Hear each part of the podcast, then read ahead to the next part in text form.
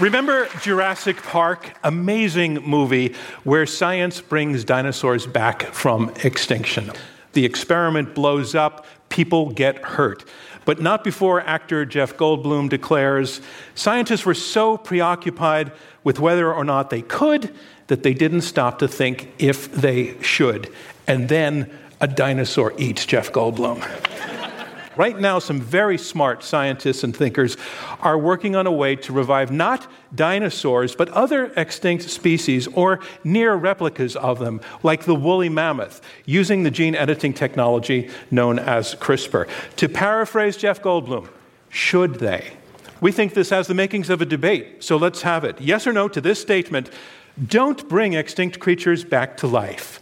I'm John Donvan, and I stand between two teams of two who will argue for and against that resolution.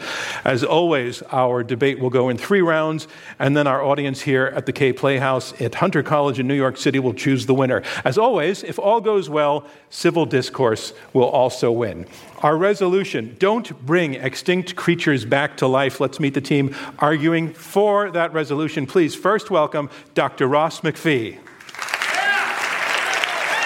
Ross, welcome to Intelligence Squared. You can, you can stay seated there for this conversation. You're a, a paleomammalogist and a curator at the Department of Mammalogy at the American Museum of Natural History.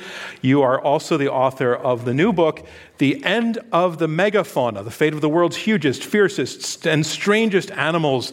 Help us out here. What do we mean by megafauna, and what is the fate of the megafauna? Thank you, John. Well, megafauna just means big animals. That was right. so easy. so it also includes things that we're going to be talking about tonight, like woolly mammoths, which are extinct. But I want to draw a line under the fact that there are still surviving megafauna, rhinos, elephants, hippos, who are in many cases in very dire circumstances. And of course, you have a great partner. Please, ladies and gentlemen, welcome Dr. Lynn Rothschild. Lynn, welcome to Intelligence Squared. You are an evolutionary biologist and you're an astrobiologist, like everybody else in the room. Uh, you are also a professor of molecular biology at Brown. You've been the faculty advisor to the award winning Stanford Brown iGEM team. That team has been pioneering the use of synthetic biology to accomplish human settlement on Mars. Can you tell us a little bit about what that means? Absolutely. Um, what you didn't mention is that I also am a scientist at NASA. And our big problem. That's on Thursdays, okay. I guess, right? really our big problem at NASA is to launch things into space. That's what's expensive is to fight Earth's gravity. And if you start to use biology as a technology, a technology that can do things that no other technology can do, like self-repair and reproduce and so on, that computers can only dream about, I believe that you can solve the problem of human exploration. And this is the team arguing for the resolution don't bring extinct creatures back to life. And now we have a team arguing against the resolution, which means they do want to uh, do this work. Please first welcome Stewart Brand. Stewart, you are a true legend and an icon. You founded the award winning Whole Earth Catalog. You co founded the Long Now Foundation and Revive and Restore. That's uh, a movement that is facilitating the uh, revival of extinct species. You have written tech books. You have written science books. You are credited with helping to found the environmentalist movement.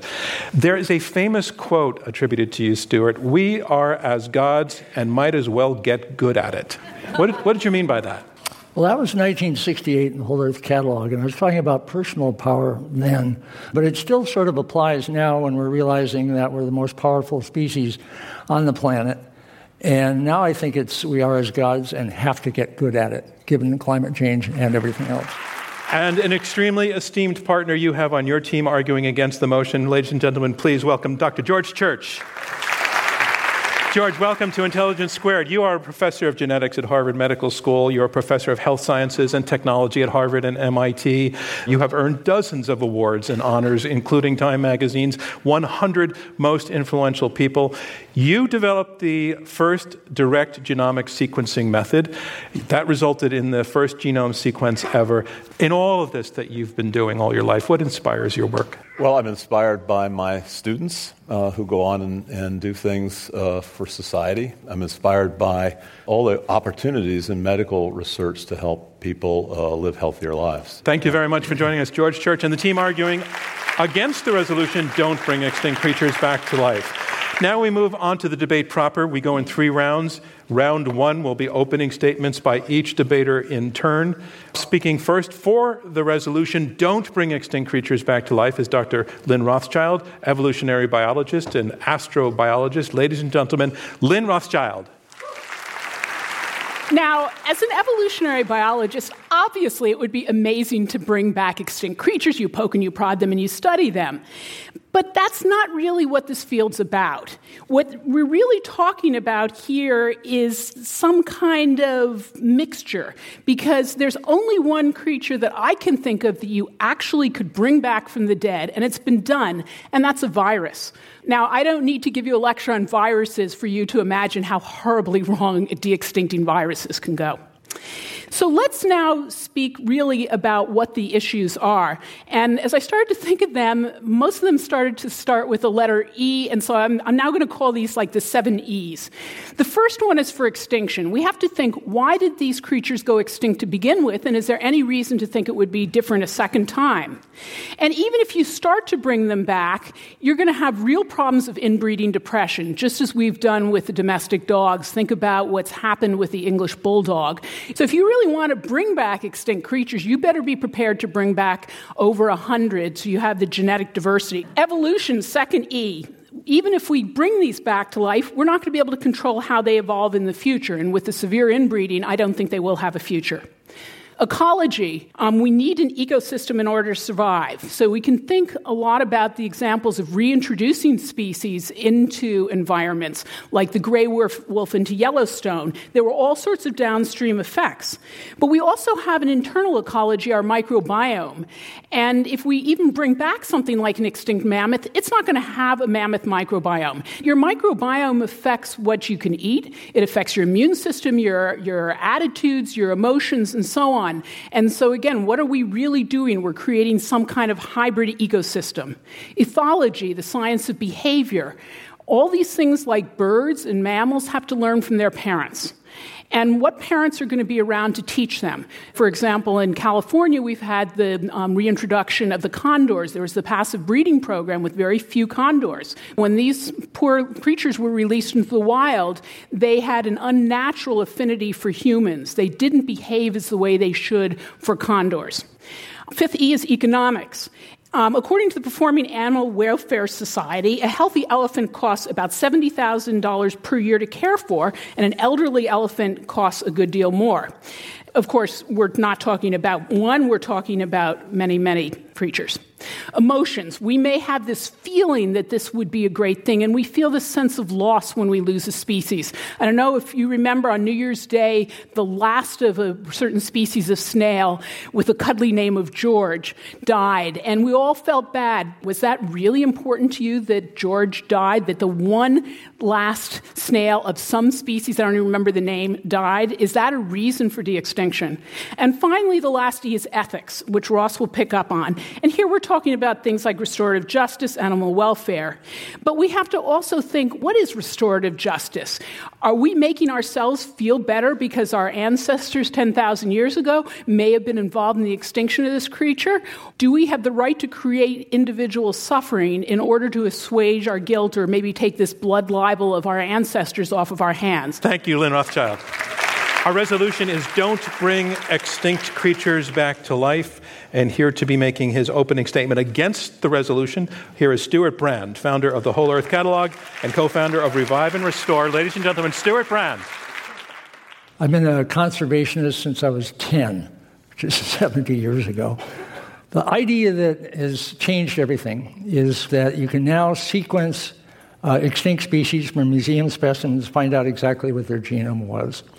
You can sequence closely related species and then look at what's different and then move what's different that's important from the extinct genome into the living genome and start to recreate uh, the extinct genome and the extinct animal. This requires having a related species. With a mammoth, it's the Asian elephant. There's the passenger pigeon. On the west coast, there's the band-tailed pigeon, really closely related. And there's even the dodo, which has been sequenced. Well, what usually happens is people go, oh, wow, de-extinction, cool idea. It's so cool, there must be something wrong with it. What you wish is that maybe an umbrella organization like the IUCN, the International Union for the Conservation of Nature, which maintains the red list of endangered species and extinct species, if they could just put together some kind of group that would figure out is this practical and what would be the guidelines to do de extinction properly. Well, as it happens, five years ago, that group came together, and two years later, they came up with the IUCN guiding principles on creating proxies of extinct species for conservation benefit. What's interesting is they're saying, look, most of this is the same as what we already know and we're already good at, which is reintroduction of species in places where they haven't been in a while, translocation of species from where they've gotten to now back to where they used to be, and even ecological replacement of one species for another to serve the same ecological function. The protocols and the practices are all in place. They've been there increasingly over 200 years. They're just saying that de extincted species are in that category. They just happen to be getting there by new technique. The wolves in Yellowstone that Lynn talked about, that were brought in as an apex predator and actually uh, moved the whole uh, ecosystem back to a better condition. The condors that Lynn mentioned, there were just 27 left when they went into captive breeding. There's now nearly 500. Half of them are in the wild, and they're having progeny in the wild. The most interesting is the peregrine falcon which went extinct on the East Coast. There's eastern peregrine falcon back in the DDT days in the 70s. Ornithologists started hybridizing various other kinds of peregrine falcons, and those mixed birds prospered. And that's why you have peregrine falcons in New York now, helping keep the pigeons at bay. what we can now do with biotech and with CRISPR is what you might call precision hybridization. So you can test it in the lab so you already know that it's viable and then move on. So the main event really is bringing biotech tools from human health that George has worked in to ecological health. And you can say that we're not just curing extinction. The technology that de extinction is leading the way in is now being used by us and by others to prevent extinction. Thank you, Stewart Brand. As the science advances, should we bring back creatures who have gone extinct? More opening statements coming up on Intelligence Squared US. We're hosting our next debate in New York City later on this month on February 25th at the Symphony Space Theater. That debate will be what we call unresolved, where we bring five debaters to the stage to take on four different resolutions in one single evening. This time, all five will be focusing on the U.S.'s techonomic Cold War with China. Our debaters include the Eurasia Group's Ian Bremmer, a favorite for us here at IQ2, also Michelle Flournoy, who served under President Obama, MIT's Professor Yasheng Huang, FutureMap's Parag Khanna, and Susan Thornton, who was a senior diplomat in the Trump administration. Tickets to the live debate, which includes a pre debate cocktail reception, are still available. Visit iq2us.org to buy yours or text the letters IQ and the number 2 to 797979 and you'll get a link sent right to you. We are halfway through the opening round of this Intelligence Squared U.S. debate. I'm John Donvan. We have four debaters, two teams of two, arguing it out over this resolution Don't bring extinct creatures back to life. That's the resolution, and here to make his opening statement to make that argument, please welcome Dr. Ross MacPhee, mammalogy curator at the American Museum of Natural History. Ladies and gentlemen, Ross MacPhee. Since there aren't any truly de extincted creatures yet, despite what Stewart just said, Tonight's proceedings are going to be mostly about hypotheticals, sort of the natural history equivalent of waiting for Godot, for a character that may come with tusks and a trunk, but may not come at all. As Lynn has already noted, de extinction is not really about bringing back completely extinct species. Instead, it's a form of genetic cosmetic surgery. Supporters say that we, we, can undo the harm caused by human over, over many millennia, or we can restore diminished ecosystems. And certainly at some point, we may see emerging from George's lab some curious looking Asian elephants that will have long hair and curvy tusks and small ears and that sort of thing, and their genomes will perhaps be around 1% mammoth. But these creatures won't be anything, and that's the point. They won't constitute a natural evolutionary species until and unless there's a real wild herd made up of multiple individuals living in and adapted to their place on Earth, just like real species. George and Stewart argue that a good place for their restored woolies would be high latitude Siberia. The idea is that the engineered elephants would act as sort of combination earth movers and gardeners. They'd turn up the ground, the tundra, while foraging. They would keep tree growth down as a result. You keep that up long enough, and you get what's called the mammoth steppe, which used to exist at high latitude back in the Pleistocene. And as a bonus, you would slow down global warming by decreasing the albedo, which is the reflection of solar energy in these areas, and thereby reduce the amount of carbon dioxide and methane being degassed into the atmosphere. Jumbo gets a job, that's nice, and the planet will be saved. It's a great storyline, but it's an objective fantasy. Permafrost takes up about 2 million square miles on the planet now, about 17% of the total surface. If you had only one mammoth per square mile, you can do the math. The numbers really don't matter because it would take years and years and even centuries in order to bring back ecological conditions of the sort that we're talking about here. And meanwhile, you'd have to provision your mammoth fence at the rate of 300 to 500 pounds per day per animal because elephants don't live on sphagnum moss and pine needles.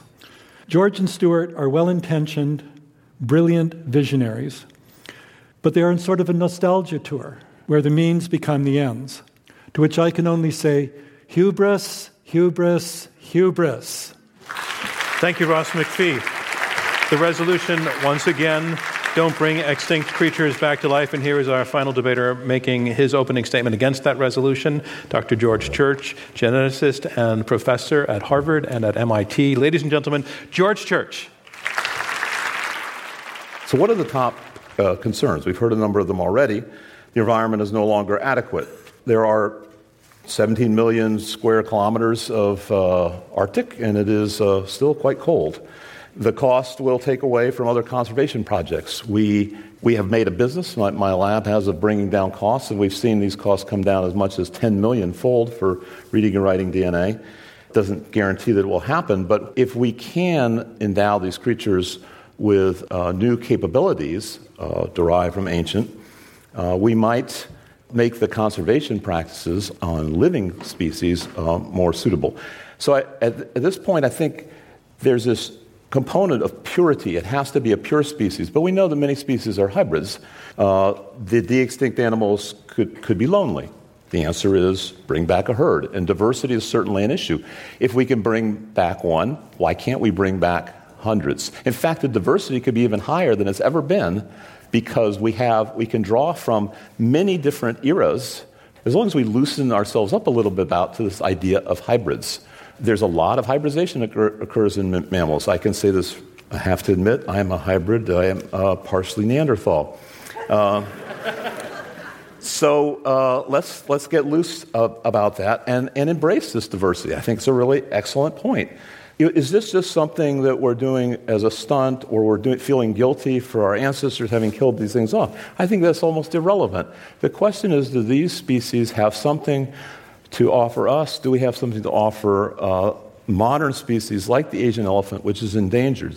What is it that we're really worried about? Are we, are we arguing against rewilding? I don't think so. Are we arguing against changing a few base pairs because mammoths and, and Asian elephants are extraordinarily closely related? Or are we worried about the, the microbiome or the viruses? We've shown that we can eliminate uh, the endogenous viruses from the pig. We've done that. We now have living pigs, showing we can do quite a bit of engineering. So we're doing some of the things that Ross asked us to do. Where uh, the microbiome is going to be a combination of, the, of the microbiome of a living fauna that, that are being brought back into this uh, land, by the, the Zim for example, in Pleistocene Park in Siberia, and the microbiome of the closely related Asian elephants. The behavior is something that can that I think that if we put minds to, we can we can handle as well. These are these are technologies. So the question is not whether we can; it's whether we should. So please vote that we should bring them back. Thank you, George Church.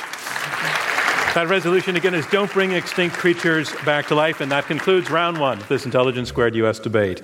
Now we move on to round two, where the debaters address one another directly and they also take questions.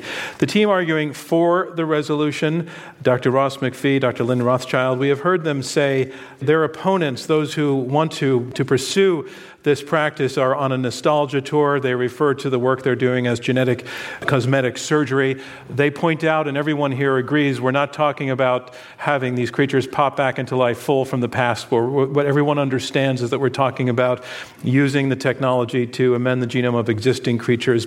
The, the side that's opposing this, which is the foresight of the resolution, uh, argues that there is no track record to, to reveal the hidden disasters that could go wrong, and they listed a number of them. And they also make the point that their opponents are getting carried away with sentimentality, that you can bring back a snail, but nobody really loves a snail. Now, on the other side of the res- resolution, the team arguing against the resolution, don't bring back extinct creatures, they say two things. One is look, first of all, look at the potential benefits. These creatures can be endowed with new capabilities that can enhance conservation. That diversity uh, can, is something that can be engineered. The economic costs are going down, they say. And as far as the alarm bells that their opponents are ringing, they say there are guidelines in place. So there is experience that, in fact, we're already for centuries have been mixing uh, the genes of creatures, and that this, frankly, is nothing new, that we know how to do it, and that there's a very conscious decision to lay out guidelines for this practice, both its morality uh, and its ethics. I find interesting the claim that your opponents made. I'm talking now to Stewart Brand and George Church. Your opponents are saying that you're being nostalgic and somewhat acting out of guilt and wanting a sense of restorative justice. And Stewart, you've, you've, you've spoken about that. I mean, there, you, you've written saying it would be, you know, we kind of owe it to some of these creatures to bring them back. And yet I didn't hear that work into your argument tonight. Is that because you've backed off that or? Yeah, I mentioned the sort of retribution, getting it back, uh, redemption aspect, because some people buy that. I don't. What happened in the past was done for its own reasons. That's long ago. Those animals are all gone. I think what we're talking about is the present and the future. In the present, we are losing wild animals like mad. And we need more bioabundance, more of the populations we have, and more kinds of populations. Some of them we know were particularly effective in the past. This is not nostalgia, it's just science. And the same reason that you brought wolves back to Yellowstone, because it needed that apex predator, and Yellowstone was improved when they were brought back. That's the same. All of the extinct species we're talking about bringing back, they're either a ecosystem engineer, like passenger pigeons were, who changed the forest and made it a mosaic, or uh, they were a keystone species, mammoths were in several respects, or they're umbrella species like the heath hen, which will encourage conservationists on the East Coast to make it more of a mosaic like it used to be when they prospered here. So that's why. Well, First of all, when you talk about something like wolves in Yellowstone, wolves have not gone extinct. They had not been out of Yellowstone all that long, and it was more predictable what was going to happen. And actually, it hasn't been great for the, the elk and the deer. It's great for the, the other species. But as you get farther and farther away from a natural ecosystem, you're going to have more and more unintended consequences, whether there are viruses or bacteria there that are waiting to be um, revived. You just can't predict everything that's going to happen. George Church? Yeah, I think uh, I totally buy uh, both of your economic arguments. Uh, I don't want to be provisioning them at $70,000 a year either. But they're not going to be alone. There are going to be caribou and elks and a variety of other things that do eat uh, moss and, and, pines. And the, the, elephants are the few things that will knock down trees with abandon uh, in about 15 seconds, and they'll back off and they'll eat the grass while the, the other species come in and eat the needles and pines. You just need to distribute them so that they each have their square kilometer that they're responsible for, which won't take them that long to clear the trees. Ross MacPhee. Uh, that's great, George. I love that. okay, so let's have a little tundra reality. I, I work at high latitude in both polar regions, so I, I know a thing or two. The problem our opponents took up is the idea that if you could convert what is there now to a productive grassland, you would reduce albedo. The average albedo is around 30, 30% reflectance. Grasses are about 35, which means that they're more reflective. But what's there now with the mosses is around 30 or, or 25 to 30. It, it's only bad when you get down into trees, where it's going to be 15 to 20. If you look at those percentages and you think about the enormous effort for these animated machines, the bison and the horses and the elephants that they want to adapt for northern conditions. Does this make any sense? Wouldn't you just send out a bunch of guys with chainsaws in order to turn over the tundra so that you get the kind of grassland that you want? I would just like Stewart to respond to what you just heard from Ross. Yeah, just a month ago, George and I were at Pleistocene Park in northeastern Siberia. And uh, what we saw is that they were indeed using, in their case, uh, caterpillar tractors to knock down trees. They would rather have mammoths, but they don't have them yet. They have a lot of other grazing animals, like the musk oxen and the Yakutian horse and so on. And those creatures are making grassland. Grassland fixes carbon. They are replacing tundra just themselves without mammoths, with some tractors. And uh, that is just one of many long-term beneficial aspects, I think, for climate. That's that's marvelous, but there's nothing that you said that convinced me that you now need to add a mammoth to the equation. I agree. Okay, Ross. oh, thank you. yeah. I'm going to go off in another direction. You know, there was huge reaction to the Chinese scientist uh, Hu Jiankui, who decided that what he wanted to do was using CRISPR get some zygotes that were not going to uh, probably suffer from HIV even if they got infected because they'd have the right genotype. The reaction to that was so enormous all over the planet because he got no permission for it, no real permission for it. It was the wrong thing to do. So, why do we think we can do this with elephants? Elephants are sentient creatures, they have self awareness. Human babies, until they're six months or a year or so, are not self aware. Your dog isn't self aware. So, why are we considering them the kind of property that we can mess with to take an Asian elephant, which is not adapted to the polar extremes at all, pump in a few genes that'll give it more body fat and hair and all the rest of it, and then set them loose? Is that really their job? Okay, that's a perfectly phrased question. I want to bring it to George Church. Uh, excellent point. Uh, I mean, I sympathize. Uh, however, they are currently not having such a happy life going extinct. and uh, I, I, agree that we should be humane. We should do something that's to their benefit, not just the benefit of the planet. But you are saying the ends, in terms of the treatment of the animals, in the process of making these discoveries, the ends would justify the means? I think the ends and the means should be humane at every stage, we should, we should be evaluating very carefully uh, with the kind of agreements that are represented this okay. IUCN. Lynn Rothschild, does that pledge assuage some of your concerns? It doesn't assuage any of my concerns about de extinction, but it's exactly what I said I, I think is a good idea that we are really talking about gene therapy that's perfectly fine. But we're just talking about a couple of genes. And I think George or Stewart mentioned earlier, we're what? People from European ancestry are roughly 1 or 2% Neanderthal. And we're talking about woolly mammoths being, you know, it's about the same percent elephant. But I don't walk around calling myself a de extincted Neanderthal because I got 2% Neanderthal. Well, we actually share. I'm 3% the Neanderthal but the, even the part that's not Neanderthal shares a lot with the Neanderthal. Okay, so I mean, we're basically so similar that we apparently got along. Uh, very well. Yes. very well. Ross? the de extinction agenda, the real de extinction agenda, which is bringing back completely extinct species, is really more of the same thing, which is utilizing the planet, its resources, for our purposes. It's not for repairing ecosystems that, in a sense, don't need repairing anymore because we're already 10,000 years down the pike from what they were. The, the planet's getting warmer. Whether or not we get elephants up into northern Siberia is not going to change the equation sufficiently to turn the whole process back. The real problem, as usual, is us. Stewart, to respond? Ross, you're sort of saying that this might take two centuries as a problem. I see that as a solution.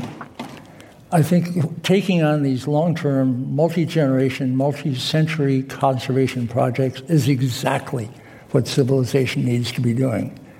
It's the kind of scale that we need to think about in terms of climate change and dealing with climate change.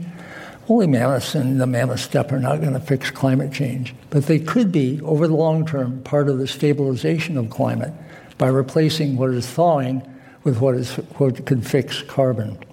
As far as it being a habitat, the mammoth steppe was once the world's largest biome. There's a lot of landmass in the northern hemisphere, and it is now uh, the largest intact wilderness. Is the north of Canada, Alaska, and all of Russia. That is a great place for elephants. Elephants used to be everywhere, including right here. We had Columbian mammoths here. They used to interbreed with woolly mammoths back in the day, as you know.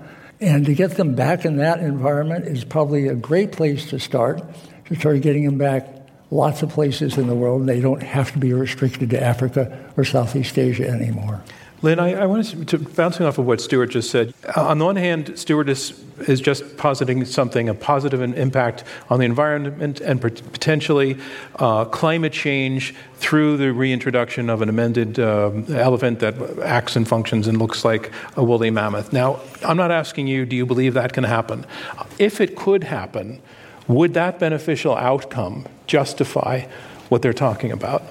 I think there's a very um, big temptation to personify the idea of a species. Species are these abstractions that don't have feelings. It's the individual organisms do. We don't have feelings as humans, we have feelings as individual creatures. And what I worry about a lot here is what's going to happen. There have been attempts at, at de extinction, no one's mentioned it yet, but the Bucardo, for example, and so on. And you have to go through an awful lot of pain and suffering and attempts to get a single one that might live for a few minutes. But even if you pull off all the technology, it doesn't matter because then you've got the inbreeding breeding depression. You've got all the um, problems of not having a mom and not having people, other organisms to learn from, and not having the right microbiome and so on. And so each of these individuals, I believe, will be suffering for something that we could be solving a different way. This is Intelligence Squared US. We'll continue with questions from the audience on de extinction in just a moment. I'm John Donvan. This is Intelligence Squared US, and we've been debating the resolution Don't Bring Extinct Creatures Back to Life. We return to audience questions. All right, I'd like to go to audience questions now, and I'm asking you not to debate with the debaters, but to get them to debate uh, better with each other and to keep it on this point that we're arguing this evening. And right there, if you could stand, please. Hi, yes. Um, I'm from Africa, I'm from South Africa. And I'm very involved with wildlife conservation and the fact that we're losing rhinos at a hugely exponential, exponential rate. We've lost the last northern rhino in Kenya, and we're looking at potentially the wipeout of rhino in our lifetimes. So, de extinction to me is probably the only thing that we can do to rectify what we're currently doing. And so, my question to, to the panel is do we not actually have an ethical obligation to fix up what we are currently destroying in the environment? Lynn? I often hear people say, well, if we screw up the Earth, we can always go to Mars, it's plan B. And this to me is the same sort of argument. Well, if we kill off the rest of them, we can always de extinct them. What you should be doing is conserving the last of the ones that are there. And if you can't do that, de extinction is not plan B. Yes, George Church, I, the moral hazard argument has been made a lot. If we truly get to the point where we can de extinct at the, you know, at will, then we would let species come and go as we feel like it. That that's that that's a thing that we as humans would probably end up doing. Can you take on that thought and also address the uh, use the opportunity to address the question that the audience member raised?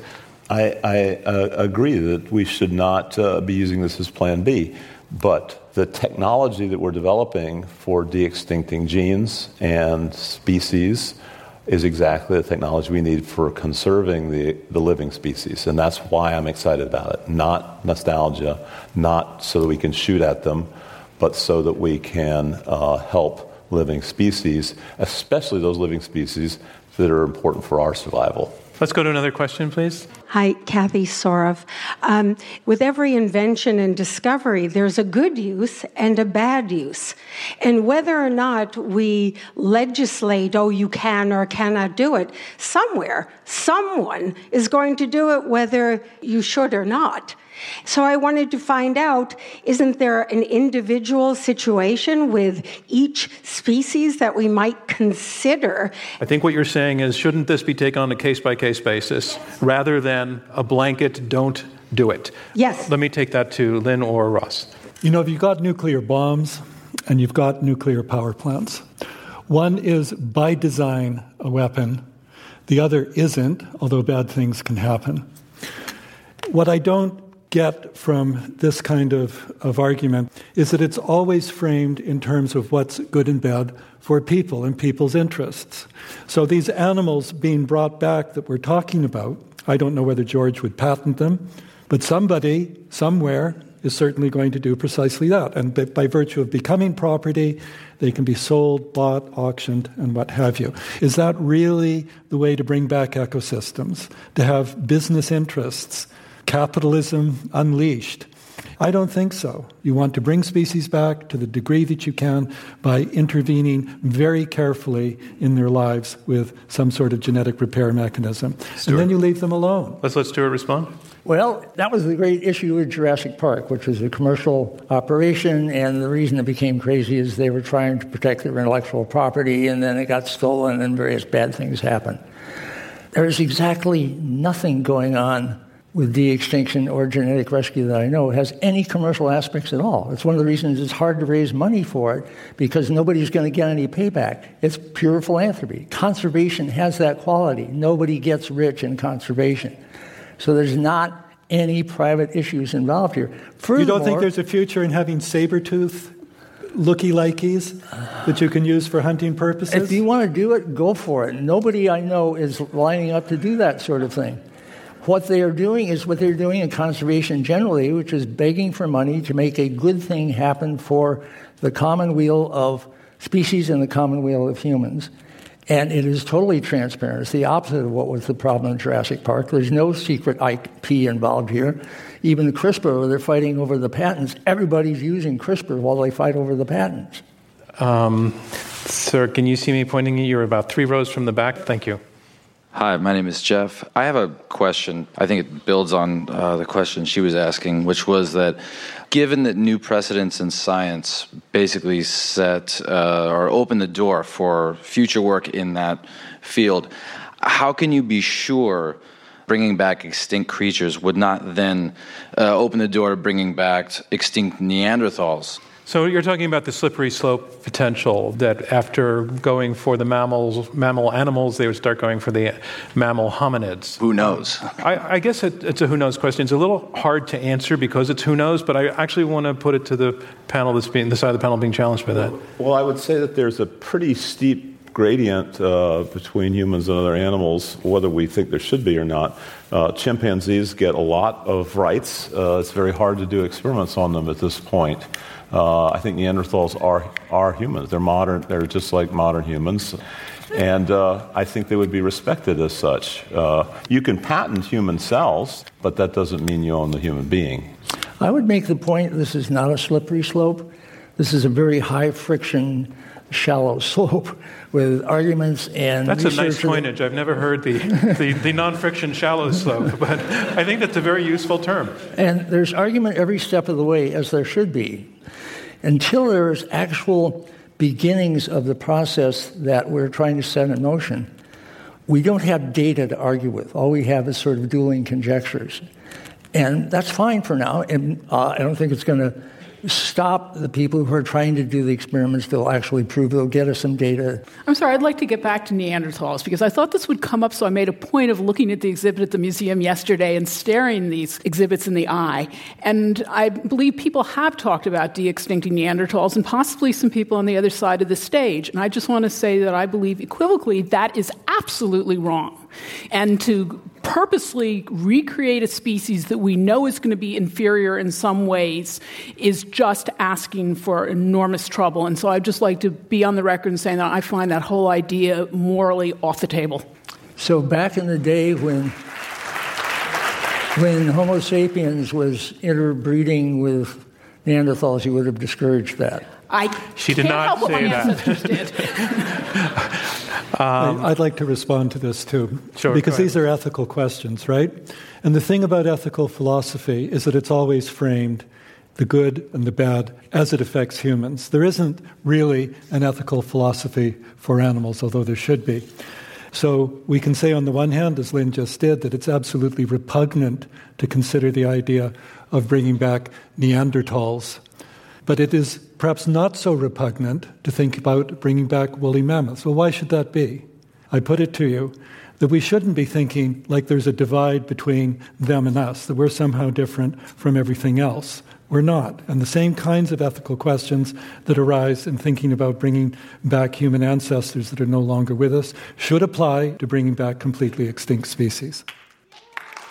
On to another question there. Hi, my name is Eileen. So, the conflation of gene therapy versus returning a fully extinct animal aside, would both sides of the argument acknowledge the fact that if you bring back a Pleistocene creature to the Anthropocene, despite the fact that they have the same DNA, by default, make it a different creature than it was? So, I'm basically talking about how we compare modern day hunter gatherer societies to our hunter gathering Neanderthal ancestors. Can, I, can I answer? I'm sure. Yes. I, I actually oh, often um, answer sort of a variation of it when I'm talking about astrobiology. That if you took DNA to another planet and then you brought something back to life, is that still the same? And my answer is that we have this idea that there has to be an evolutionary continuity, but we've broken that using molecular biology. So I believe that they still would be the same species. I don't know the vast majority of people in this room, and I don't know if you were made made in the basement this morning, or they were worried that no one would come out in the cold, and so they make you in the back room. you sure all look like humans to me. George?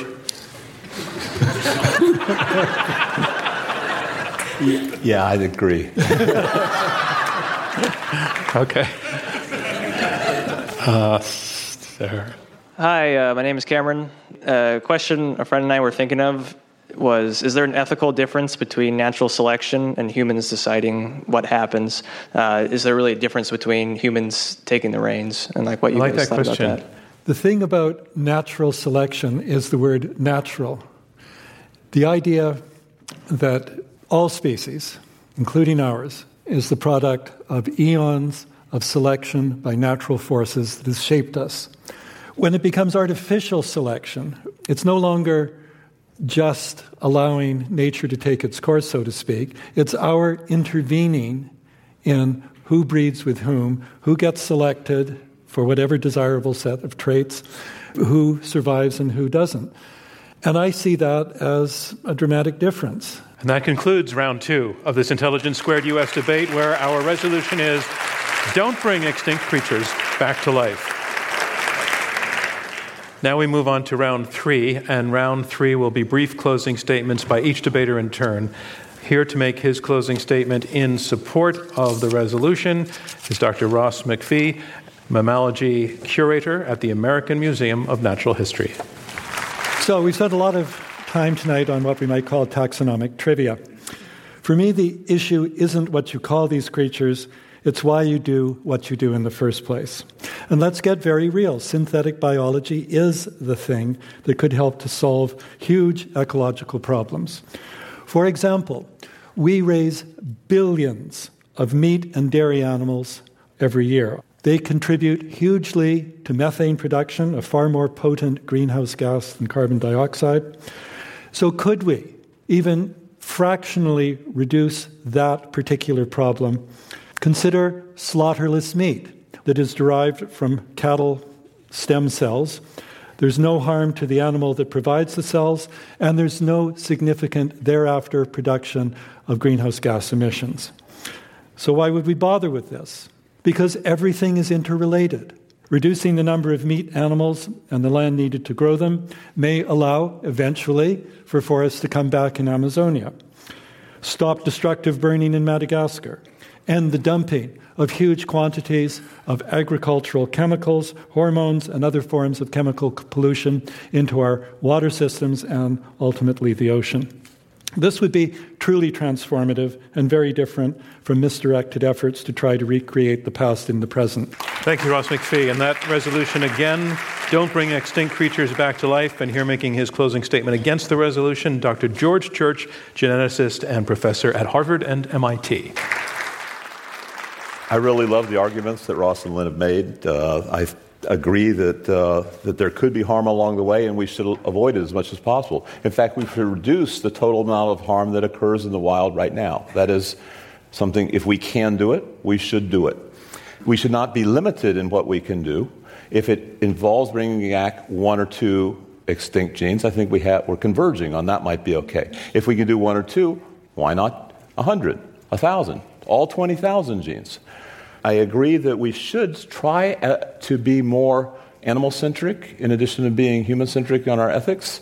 Uh, and I think that this, that allowing such technologies to bloom might be part of that uh, argument, sort of part of that discussion. I, I am a vegan, and I actually have, uh, and I am an advisor for companies that make slaughterless meat, so I totally agree with that. But we should not be limited in the technology that we can bring to bear on returning the Amazon to its status and so forth. I think we should be able to use anything that brings about humane treatment and better ecosystems.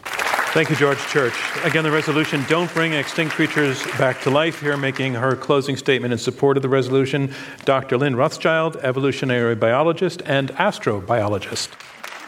Um, as I said at the beginning, I really think that there are a whole bunch of reasons. There are seven E's, as I call them, that are both environmental and ethical reasons why you don't do this. History is littered with exotic zoos that the benefactor eventually decided he was no longer going to support. What happens to these poor creatures? You have a second extinction on your hands. But really, in the end, we've been dancing around this idea of what is natural. Is it natural to have a woolly mammoth on the Siberian steppes? Or is it more natural to have a sky filled with pterodactyls? Or maybe a sea filled with trilobites? Or actually an anaerobic Earth, which is what it was like through much of evolution. The natural Earth didn't have life here at all. So you can't just pick and choose like a Chinese menu and decide what's natural and what you're going to plug in and out of ecosystems. That's not the way it works. So, no matter how cool this seems, we should not de extinct creatures. Jurassic Park was a bad idea. Pleistocene Park is no better. Certainly, the um, Precambrian Park was a hellish place to live. It's not the time to de extinct these creatures, but rather to focus on conservation of the amazing creatures that evolution has wrought. So, therapeutic de extinction, fine. De extincting creatures, no. Thank you, Lynn Rothschild. And our final speaker of the evening, making his closing statement against the resolution and in support of bringing extinct creatures back to life, here is Stewart Brand, founder of the Whole Earth Catalog and co founder of Revive and Restore. Back in the 1970s, the big biotech issue was in vitro fertilization, IVF. It was clearly going to be hubris, it was going to be playing God that you're going to uh, mess with human fertility in some strange and uh, obviously against religion way. Uh, it was obvious that the babies were probably going to be, there was going to be something wrong with them. They would be impaired. And for sure, there was something wrong with the parents that even, they would even want such a thing. In 1978, the first IVF baby, Elaine Brown, came along, and people fell in love with that little girl. She was healthy. Her parents were ecstatic. There's probably IVF babies here in this audience. It became the norm. The controversy went away as soon as you saw what they've been shooting for all along. This is called the victory condition. What, is, what drove the doctors then and is driving us now is the potential victory condition of getting some species back. Just here in New York State, you will have passenger pigeons back. Helping make the eastern forest, which has grown back since they went extinct 100 years ago, to be more of a mosaic. You'll get heath hens back, uh, which are these wonderful animals that were the greatest game bird. That's why they're hunted to extinction. And in the ocean, just offshore here, great auks will be swimming around, taking up their old uh, habitat, which is perfectly intact and waiting for them. And what you will see is greater biodiversity here and everywhere. So a vote against the resolution is a vote for biodiversity, is a vote for more life. Thank you, Stewart Brand. And that concludes closing statements. The results are in. You have voted twice on this resolution. Don't bring extinct creatures back to life. On the resolution, don't bring extinct creatures back to life, before the debate and polling the audience, 31% of you agreed. 48% were against the resolution. That means they're in favor of the work being done or proposed work being done. And 21% were undecided. So remember, it's the difference between the first and the second vote that determines our winner. On the second vote, the team arguing for the resolution don't bring extinct creatures back to life Lynn and Ross, their first vote, 31%. Their second vote, 48%. They pulled up 17 percentage points. That's the number to beat. The team against the resolution, Stewart and George, their first vote, 48%. Their second vote, 44%. They lost four percentage points. That means the team goes to the side arguing for the resolution don't bring extinct creatures back to life. Our congratulations to them. Thank you from me, John Donvan, and Intelligence Squared US. We'll see you next time. One last thing right now is the point where we ask for your help. When you give Intelligence Squared US debates five stars on Apple Podcasts or Google Play, you help other people find our podcast. So if you enjoy our debates, please rate and review us today. I'm sure we can agree America does need reasoned, balanced discussion today more than ever. This Intelligence Squared US debate was recorded live at the Kaye Playhouse Theater in New York. Robert Rosenkranz is our chairman, Lia Matthow is chief content officer, Amy Kraft is director of operations and production, Shay O'Mara is manager of editorial operations, Mary Dowie and Rob Christensen are the radio producers, Damon Whittemore is the audio engineer, and I'm your host, John Donvan.